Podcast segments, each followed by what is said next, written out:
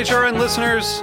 As we celebrate our 15th year, we are deepening our commitment to giving voice to the next generation of food systems storytellers, and we need your help. Our internship and fellowship programs help activate new possibilities for underrepresented and underestimated young people through experiential journalism, audio engineering, and production training. Through these unique programs, HRN helps food equity stewards build essential workforce readiness skills that expand their potential and foster economic mobility. Please consider supporting these critical programs.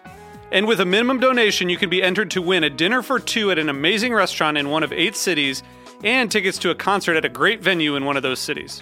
We have incredible partners across the country who have donated, as they also share our passion for helping to educate the next generation of food systems storytellers. Check out heritageradionetwork.org slash 15 to donate and enter to win today. That's heritageradionetwork.org slash 15 to donate and enter to win today. And make sure you donate before March 31st. Thank you. This episode of Cutting the Curd is brought to you by Comté Cheese Association. Comté, an iconic cheese from the Jura Mountains of France, favored by cheesemongers and cheese lovers all over the world. Find out more at comte-usa.com. That's C O M T E hyphen USA dot com.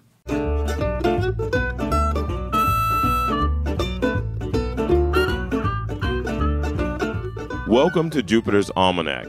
I'm Matthew Raiford, the great great great grandson of Jupiter Gilliard, a former slave who bought the land I now farm in Georgia nearly 150 years ago. Through the years, my ancestors have passed on some essential and hard earned wisdom about growing and producing the food we eat. It's my great honor to share that inheritance and to invite other farmers from Georgia and around the country to share their tips with you.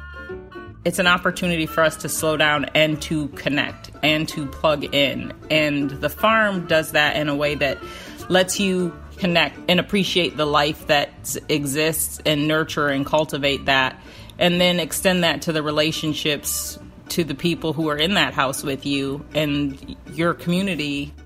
So, if you are just starting out, reconnecting with the land, or a seasoned farmer, join the conversation. And to be honest with you, it was like, would Warren come out and say, Hey, I want to be a farmer? Probably not. I, I consider myself a city kid. You know, when we initially got a horse, you know, I have that New York City mindset. A horse, I'm thinking thoroughbred horse, aqueduct racetrack, Belmont racetrack, those type of things. You know, and and and slowly but surely, I'm starting to understand a lot more. I do remember early on, like you know, the first month or two of dating, how we would daydream about starting a farm together, and it's kind of like, hold on, let's like pump the brakes and get to know each other first, and then talk about that. You know. so, what got me into chickens? Um, I always joke and say that a chicken saved my life, um, and it very much so did. I'm interested in Black liberation that's ecological and that's not contingent upon. these systems giving us anything. There's also something that's beyond this that I want and that I seek for our for our people and that's intimacy with the land and that's reliability and so for us, it's also this idea of connecting people back to the land and connecting our um, folks back to their ancestry. So, what does it mean to organically, sustainably farm in our current economy and time? Please subscribe to Jupiter's Almanac wherever you get your podcast.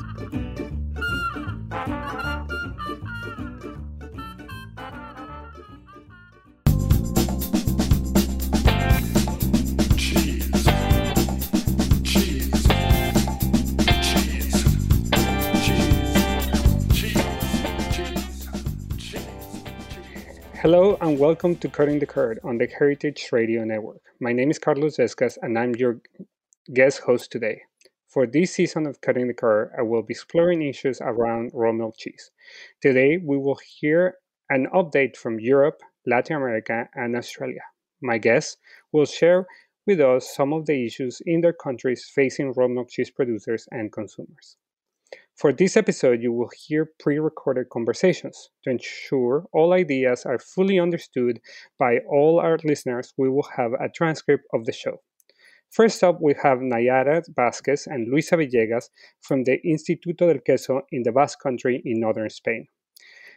The Cheese Institute was started three years ago to provide services to small cheesemakers in Spain. The Institute has created a network of like minded organizations to support research and promotion of artisan cheesemakers. Luisa Villegas is the current CEO, and Nayara is the head of the scientific area. This year, the Institute was scheduled to host the World Cheese Awards in November, but had to postpone the competition until next year. Nayara talked to us about an upcoming project to support raw milk cheese producers. Let's listen.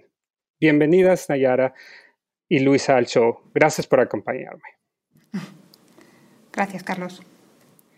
Nayara, please tell us about the work you are doing with the Instituto del Queso to promote raw milk cheese production. Okay.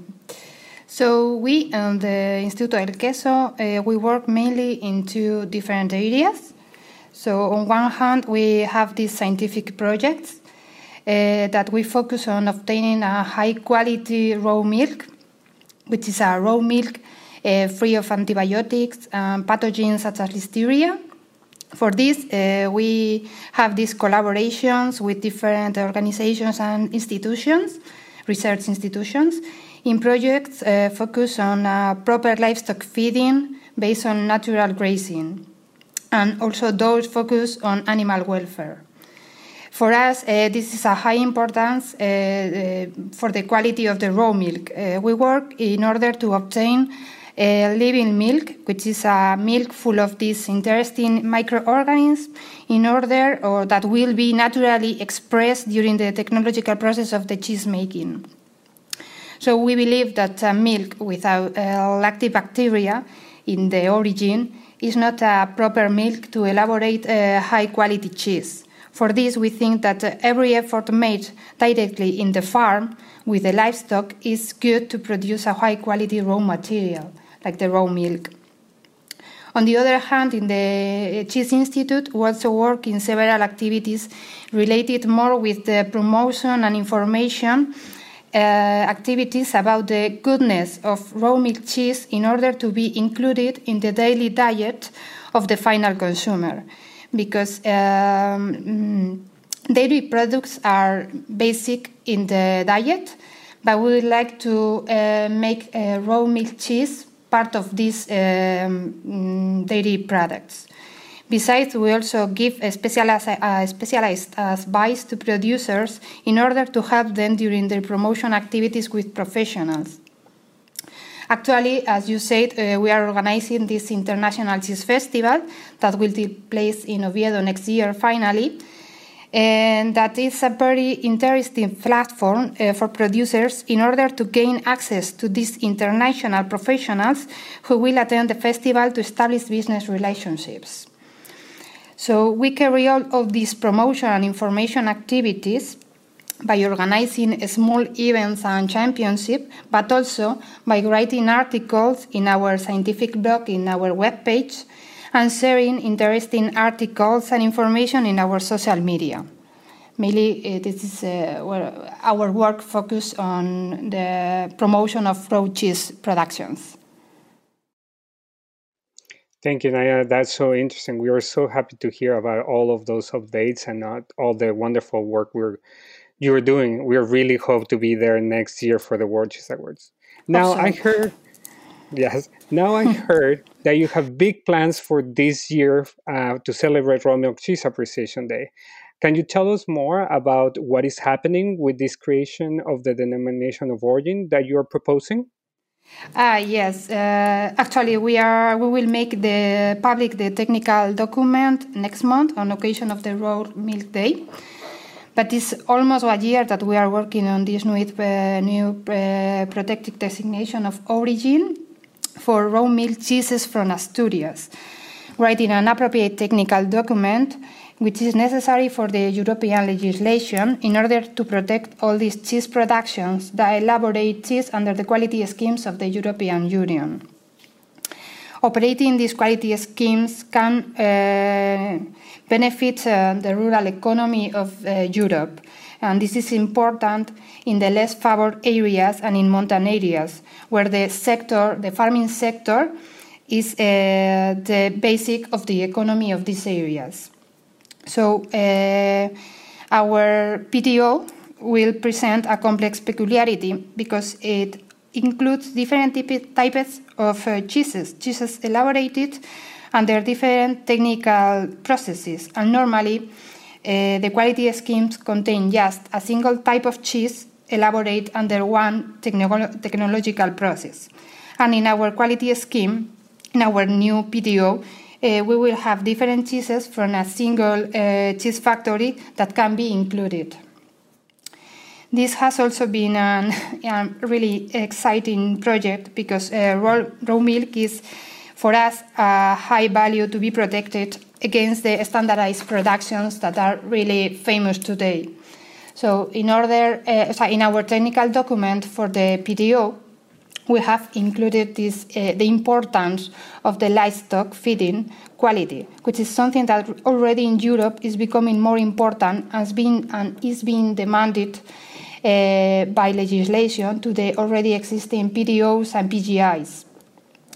So with this PDO, we give more importance to the milk instead of the, to the livestock which is the general characteristic of the different existing PDOs, which work with a specific protected type of cattle, but we will give more importance to the milk produced by any cattle settled in Asturias. But giving more importance to the milk, we pretend to promote the use of a living, uh, high quality raw milk rich in lactobacteria that will lead to a great final cheese. For example, no, in, this, uh, in Asturias, there is this uh, Geotrichum bacteria in the green grass of the shady areas. And this bacteria gives such a wonderful final cheese that we will try to push uh, the use of uh, this livestock uh, grazing. And now, this is all I can tell you about our new PDO that's wonderful news. We are so excited to hear about uh, this uh, idea, and I think it's, uh, it's great to be protecting milk as uh, people have been protecting uh, animals and also areas. We're very excited, and we hope that uh, the European Union will accept the PDO in due time. Thank you so mm. much, Nayara. Gracias por la información. Muchas gracias a ti. Bye. Bye.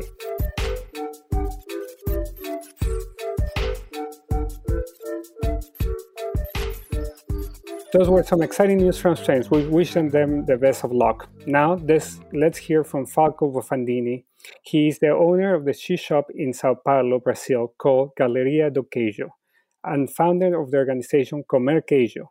His organization supports small artisanal cheese producers in Brazil, and last year they lobbied the federal government to make changes to the local news to allow for the production of raw milk cheeses. Here is his update. Bem-vindo, Falco. Estamos felizes por você se junta a nós. Falco, can you tell us a little bit about you and your love for raw milk cheese? Of course, Carlos. It's nice to be with you. Uh, I started working with cheeses 25 years ago with my wife and partner Marcia. At first, we worked exclusively with industrial cheeses, but with the resurgence of demand for artisanal cheeses, we started to study about them and soon fall in love with them.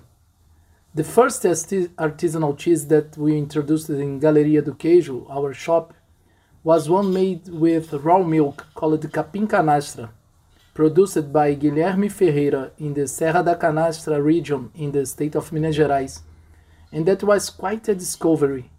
Its taste was uh, much more complex and totally different from the other cheeses we had been selling so far in the store. Uh, gradually, our customers got to know that cheeses and noticed the difference in quality. I remember that my youngest son, shortly after we started introducing products from small producer, once called me to on the phone and said, "Dad, when you come home, would you bring some artisan cheese for me?" I, I got emotional. I felt we were on the right track because he didn't ask me to take home any cheese, but he was very specific about bring artisanal cheese. At the time, I thought this is also certainly happening in other houses with other families. It's a privilege to be able to offer others exactly what you want for yourself and for your family. But besides all considerations on flavor, aroma, and all other sensorial characteristics, we foresee gains in the valorization and support of small cheese producers, who are responsible for practically 100% of the raw milk cheese production in the country. It's joyful to see the sons and daughters of small farmers come back home from big cities to take over their parents' properties and give continuity to their production. But the big long term objective is the, that me, my children and my children's children are able to purchase and enjoy the cheeses made by Guilherme's children and Guilherme's children's children. That is wonderful. Listeners, I have been in Falco and Marcia store. It is a beautiful space with many artisanal cheeses. Before the pandemic, they had a space to hold classes just above the shop. You should go. Falco, do you mind giving us an update on your advocacy with the government of Brazil? Uh, yes, of course. Let, let me start by saying that today we have raw milk cheeses being produced in almost every region of the country. That has been the case for centuries. However, Brazilian legislations to regulate their production is very, very old. Until very recently, the prevailing law was from the 1950s. You know how many changes have occurred since then? Back then, the cold chain was very precarious, transportations and roads were also not always reliable. Even so, farm people ripened cheeses to produce preserved food and sold it in the nearby cities. Over time, this practice has stopped being advantageous for small producers, especially because of the growth of industrial cheese production. legislators created the first food safety laws with the big industrial plants in mind and never considered artisanal production. But recently, starting seven or eight years ago, consumers start seeking healthier foods and Brazilian artisanal cheese have attracted the interest of people in cities again and consumers start appreciating the artisanal products.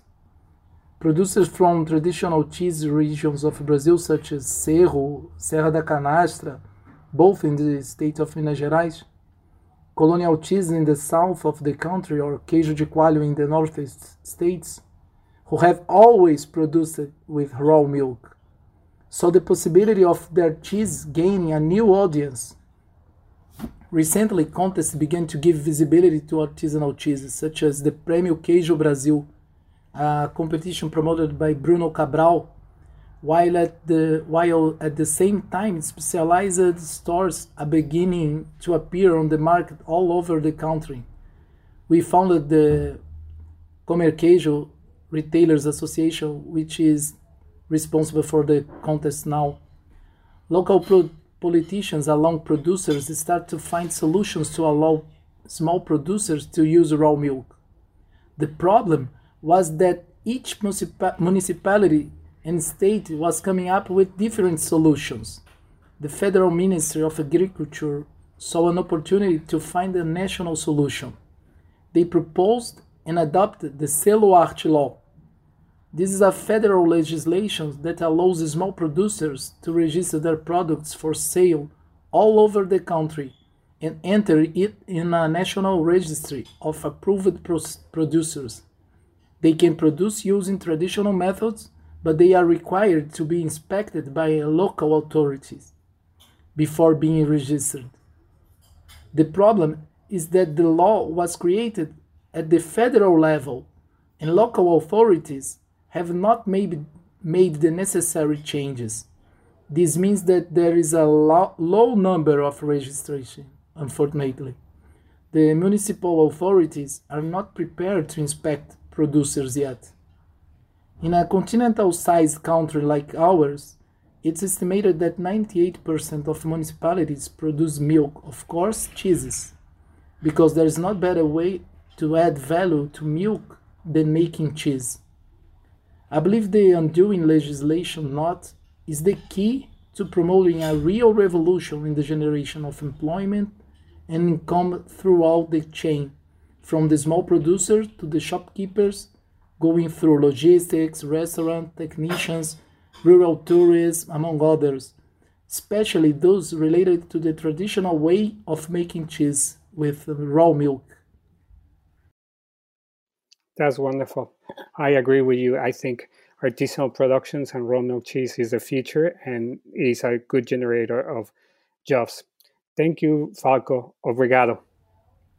Uh, thank you, Carlos, for the opportunity to talk about cheeses that we love it so much. Thank you, Carlos. Bye. Bye. This episode of Cutting the Curd is brought to you by Comté Cheese Association. Comté Cheese Association represents the Comté PDO, Comté Protected Designation of Origin in the USA. Comté is a raw milk cooked pressed cheese from the Jura Mountains of France. There, every day, 2,500 family farms deliver milk to over 150 local cheesemaking facilities, or fruitières. This milk must be transformed into Comté within 24 hours of milking to preserve the lactic microflora in the milk, ensuring the cheese's aromatic potential. About 105 gallons of milk are required to craft a single wheel of Comté. Comté takes time to acquire its flavors in the affinage cellars. After eight months of aging by dedicated affineurs on average, each wheel of Comté is graded and shipped to market. No wheel of Comté is the same. Its flavors speak to the pastures where the cows grazed, the season in which it was made, the particular craftsmanship of the cheesemaker, and the time spent in the aging cellar. Therefore, every wheel of Comté is unique. Learn more about Comté, an iconic cheese from the Jura Mountains of France, favored by cheesemongers and cheese lovers all over the world. Find out more at comte-usa.com. That's C O M T E hyphen USA dot com.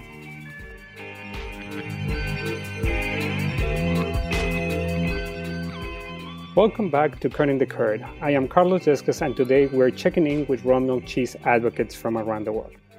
Perhaps the most famous raw milk cheese advocate in the world is Will Studd. In 2002, he challenged the Australian Food Regulatory by importing 80 kilos of Roquefort into Australia.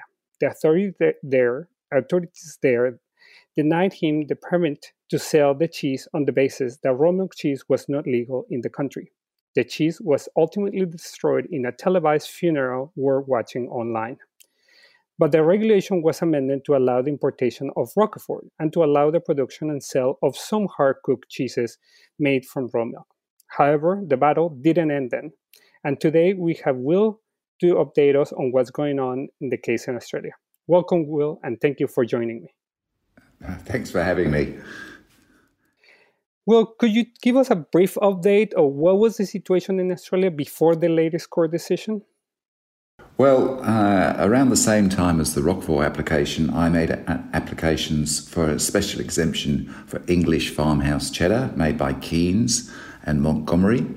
Um, that's made from raw milk. And I also made an, ex- uh, a, a, an application for a special exemption uh, uh for EU raw milk cheeses uh, requesting that Australia recognise the EU uh, system of manufacturing as equivalent or producing equivalent outcomes to those we would expect here. And that was in 2004. Subsequent to that, the authorities uh, asked me to wait whilst they reviewed how they would uh, allow the production of raw milk cheese in Australia. That took them until 2016. So I waited 12 years whilst these applications were put off, put off, put off. And when they announced the new regulations in Australia, they were, first of all, they were very, very strict. Effectively, they classified all hard cooked raw milk cheeses like Gruyere and Parmigiano Reggiano as pasteurized or equivalent to pasteurized, so they didn't need to come under any special regulations when it came to the production of raw milk cheese. And they then removed all other exemptions from the code. In future, there were no exemptions in the code. And when they removed those exemptions, they also removed uh, the applications. They said, well, you can't apply for an exemption anymore because we don't have any. Well, and uh, when they told me that, I said, "Well, that's that's that's you can't change the goalposts. The, the law in 2004 was that we were allowed to have special exemptions. You should look at these because under the new standards that you've declared, we are not allowed to uh, sell uh, raw milk cheddar. Uh, we're not allowed to." Uh, uh, we don't recognise EU standards on raw milk cheese, so these applications stand. So, what went on for the next two years was a lot of toing and froing on emails about whether they should or shouldn't look at the uh, applications. Finally, about uh, 18 months ago, they declared that they wouldn't look at them, and so I took the matter to a court of appeal. And uh, last month, the Australian authorities uh, gave out a 109 page report about why those special exemptions um, had no chance of success under the current standards, raising all sorts of questions about the future of Roquefort, which is still allowed for sale in Australia under a special exemption granted in 2007. Right. So these are really sad news. Um, and just for our listeners to understand what is happening here, Australia has been, as I understand it, sort of like you said, moving this goalpost, uh, right? Trying to um, effectively ban all sale, but also a lot of the production or any of the production of raw milk cheeses in Australia. Do you have a sense of what is um, sort of behind this uh, idea from the regulator in Australia of why they want to limit uh, the sale and production of raw milk cheeses? I think, uh, sadly, I think it's because they don't really understand the benefits of the raw milk cheese uh, has for, for farming. It's, it's pretty sad. In Australia, two thirds of all family dairy farms have disappeared in the last 20 years. Over here, milk is cheaper than water. That's not a sustainable future for, for family dairy farms. And of course, that means all sorts of implications for the environment and for animal welfare and for, for, for cheese. And, and I think uh, most of this is, is about trying to ban imports because they're scared. They, they don't they see raw milk cheeses as dangerous. It doesn't matter how much we try and prove that they're not. They hide behind the science, this sort of scientific argument that raw milk cheese is dangerous, therefore we will not allow it. And it's largely because Australia as a country has a very recent uh, history when it comes to dairy farming. It's only post war that Australia started making, post Second World War, that Australia started making any form of artisan or specialty cheese. Prior to that, it was all commodity. And after the Second World War, they designed the dairy industry to be based on Denmark. And I, I think that pretty much that, that attitude remains today the authorities see raw milk cheese as dangerous. They, there have been some small gains. I mean, we are allowed now to make hard cooked uh, raw milk cheeses, although, as I say, they've been reclassified. And there's a couple of uh, people producing sheep milk semi hard cheese, but that's a real battle that they've gone through to, to be able to do that. And, and they're tested with it within an inch of their life. It's like, you know, it's a lot of uh, aggressive intimidation and, and uh, don't rock the boat attitude towards Australian cheesemakers. And, and, really, believe it or not, my campaign has been about I, I want to taste Australian cheese. So, you know, cheap Australian cheese made from raw milk that is uh, comparable or maybe even better than those made overseas. And we're not allowed to do that. We're not even allowed to try those made overseas. Right. No, that's really what I always understood uh, from your fight. Is not only that there's the desire to bring you know wonderful traditional milk cheeses from uh, Europe and other parts of the world into Australia, but that these will also unlock some of the potential that dairy production has in Australia. Can I ask you what is the understanding of your partners around the world, um, you know, for example, produ- producers in England and exporters of British cheeses, um, of sort of this limiting of the market uh, on on something that they're actually very proud of, and you know, producers that work really hard into you know the food safety of their cheeses being told by a regulator somewhere else that you know you can your cheese is just not safe for our population uh, they're pretty patient. I mean, it's, it's interesting. Um, two years ago, the British made a, a, special application. So, under the new system that they've announced in Australia, if you want to uh, sell an imported raw milk cheese, you have to apply to our Department of Agriculture and Water Resources and they then look at how those cheeses are made to make a decision about whether they will be allowed. To date, they haven't looked at, uh, well, they might have looked quite a lot, but they haven't announced that any of them fit the bill. So when uh, Britain, uh, Yard Dairy in Britain, uh, with the DEFRA, uh, applied for, I think it's 12 English cheeses to be allowed to be, um, raw milk cheeses to be sold in Australia. That application was made almost two years ago, and to date, we have seen no answer from the Department of Agriculture here on whether they will be allowed for sale and whether they meet equivalent standards. And that's the, the challenge for the authorities here is if they sign off on those British cheeses, it in theory opens the door for local producers to be able to make similar cheeses here. And um, that creates all sorts of issues with the food standards. So I think what will happen, if, I'm, if I uh, can predict the future, it'll be all about the, the politics of uh, free trade agreements. Right, and especially now that you know the the UK government needs to advocate for new trade agreement um, because of Brexit in, in, a different set of norms that the European uh, Union will do how does this affect American cheeses going into Australia? Uh, is it the same? Um, are, are, is is raw milk cheese from the United States not not allowed to enter uh, Australia?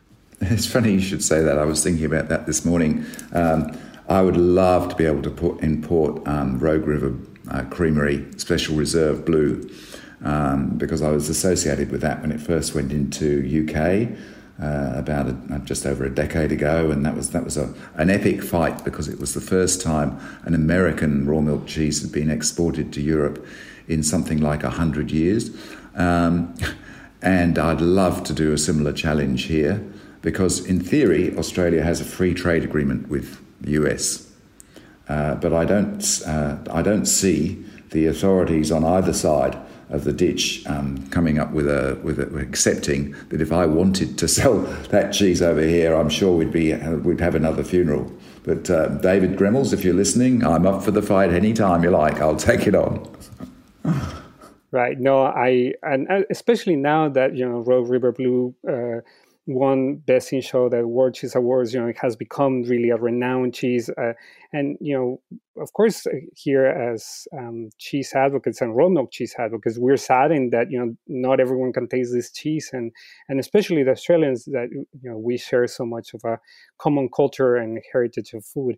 Um, so it's really it really is uh, sad that it cannot get there. Um, end, uh, you already gave us a little bit of a, your um, idea of what is the future, but do you think um, is it a change of government? Is it a change of attitudes in, in the governments of around the world? Is it demand from the from the consumers that will change the stand of Australia, or do you think cheese is just not an option uh, for the next you know foreseeable future uh, in, in in your country? Uh, but well, I think what will happen, Australia is negotiating with Britain on a free trade agreement. It's negotiating with Europe on a free trade agreement. There's a lot of discussion on GIs, you know, ge- geographical names, um, and I think they'll reach agreement on that. And I think as part of those discussions, it's likely Australia will uh, recognise equivalence, certainly with Britain, because Australia stands to gain a lot from any free trade agreement in terms of agriculture um, and quite possibly with the Europeans to uh, recognise equivalent standards. So I'm hopeful that that, that will happen. Um, the, the, one of the biggest risks for, for raw milk cheese in the future, though, is the, the growing understanding of cultures. Uh, in theory, it's it's great um, because, as, as, you know, we've got more and more access to interesting um, cultures when it comes to making cheese. But the risk is is that we we we end up just um, dialing up flavors using those cultures rather than allowing uh, nature to do its thing naturally. So uh, the, the risk is is that we we have these dial up culture in the future, and we don't we no longer taste real cheese. A, a good example would be uh, how uh, Hafnia alvei is is used uh, for um, producing flavour in a lot of camembert style cheeses these days. Right, and this is definitely uh, you know a part of a conversation that I think is often missed in the talk about raw milk cheese. Um, that there's a lot of um, development in microbiology of trying to come up with flavor profiles that may uh, replicate some of the flavors that are originally in, in raw milk. And some cheesemakers are using them increasingly to produce their cheeses. And so it would seem, uh, from the point of view of some of the big uh, producers of cheese, that it really is not necessary to be using uh, raw milk, and especially if it's seen as something that the regulators don't want to ever approve. So I totally agree with you. Yeah, and I think that I think there's a real risk of that happening in Europe too. So I wouldn't be surprised in, if in the next decade uh, a wonderful cheese like Roquefort, they end up producing two versions, a pasteurized version for export and a raw milk version for, for domestic use. And by using these microbiological starters, etc., they argue they taste the same. Yes, I, I agree with you. I think that this is a conversation that uh, French advocates of raw milk cheeses are having and really worry about, and especially in, in France, as you know, and the listeners will know, you know, the conglomeration of uh, uh, of PDO cheeses under the umbrella of big conglomerates is really worrying for the small producers and advocates of raw milk cheese. Um, but there seem to be the ones that are able to export everywhere, and it seems to be that is always, uh, you know, pasteurized cheeses. I, I guess the last thing um, that is always in my mind: How do you think these decisions in Australia affect the situation in the United States or uh, England and vice versa? How do the decisions that are taken by the FDA and the CDC in the United States end up affecting um, you know food regulation in Australia, and and does this have to do anything with you know sort of the overzealousness uh, of regulating raw milk cheeses? Um, well, I, I could, obviously, when when Australia uh, bans uh, cheese because it doesn't meet equivalent production standards to domestic production, it sets a precedent. Uh, under the Uruguay round of free trade back in the 90s, uh, the WTO said that um, equi- equivalent standards should be recognised by every country, so you couldn't block a cheese on the basis that it wasn't equivalent. But the definition of equivalence was never made. So uh, this has really all been about the word equivalent um, and, and what it means. So the precedent that Australia sets by banning a cheese like Roquefort I don't think, to be honest, the French are too worried about Australia banning Roquefort because it's a tiny market. You know, we're only 25 million, 26 million people, and it's a tiny market. We're a long way away. But the precedent that it set um, sent uh, a lot of concern back to the French about whether it would block the US market, which is far bigger for Roquefort. So that precedent um, applied, and when Roquefort was uh, finally allowed under the special exemption, the Australian government produced a 180 page report uh, about why Roquefort was safe for Australians to eat. Now, however ridiculous that sounds, that also set a precedent because there was a government report that had gone into great detail, uh, millions of bucks spent on, on producing it, uh, explaining why a raw milk cheese was safe and, and that, that set a precedent too, because it meant that if the US wanted to close down the production or, or ban uh, the import of raw milk cheeses, it would be very hard because here's a report saying that it's safe from, from somewhere like Australia. So, precedent, I think, is the answer is that um, the Australian position sets a precedent for other countries to uh, adopt if they so choose. You're right. And I always think of this. You and I had had part of this conversation in, in many times, and I always know that uh, it is this present that you talk about that is so important, and that I have seen in the work that we do at the Cheese Coalition um, that.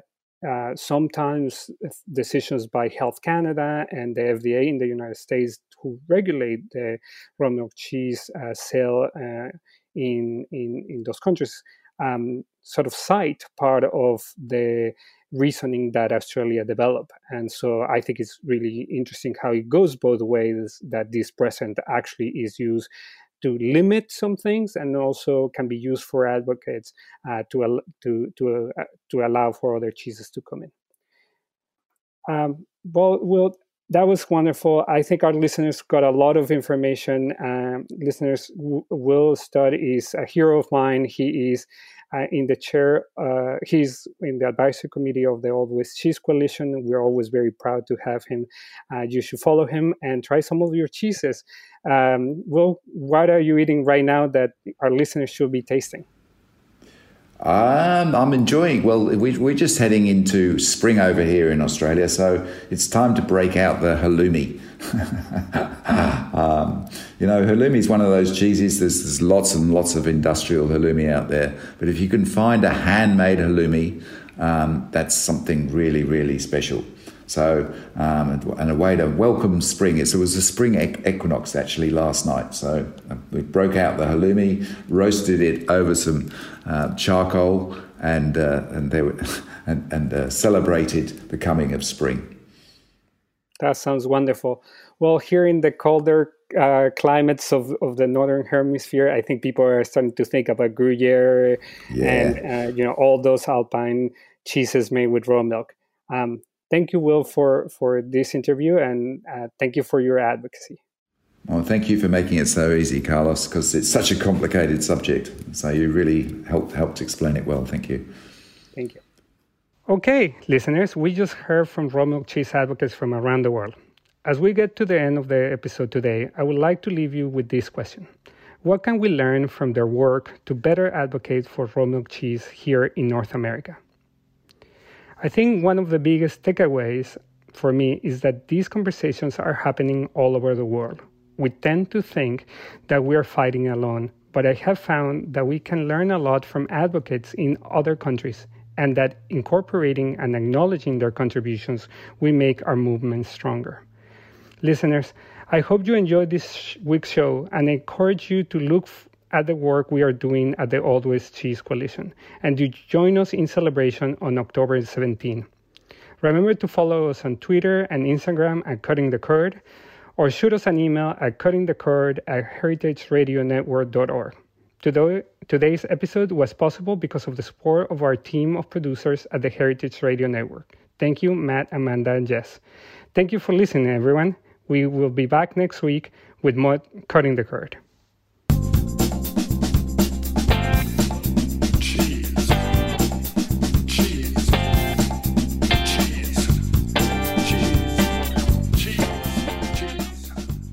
Cutting the Curd is powered by Simplecast.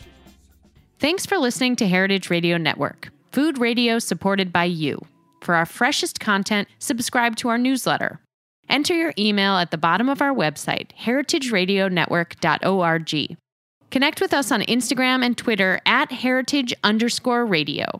You can also find us at facebook.com slash heritage radio network. Heritage Radio Network is a nonprofit organization driving conversations to make the world a better, fairer, more delicious place. And we couldn't do it without support from listeners like you. Want to be a part of the food world's most innovative community? Subscribe to the shows you like, tell your friends, and please join the HRN family by becoming a member. Just click on the beating heart at the top right of our homepage. Thanks for listening.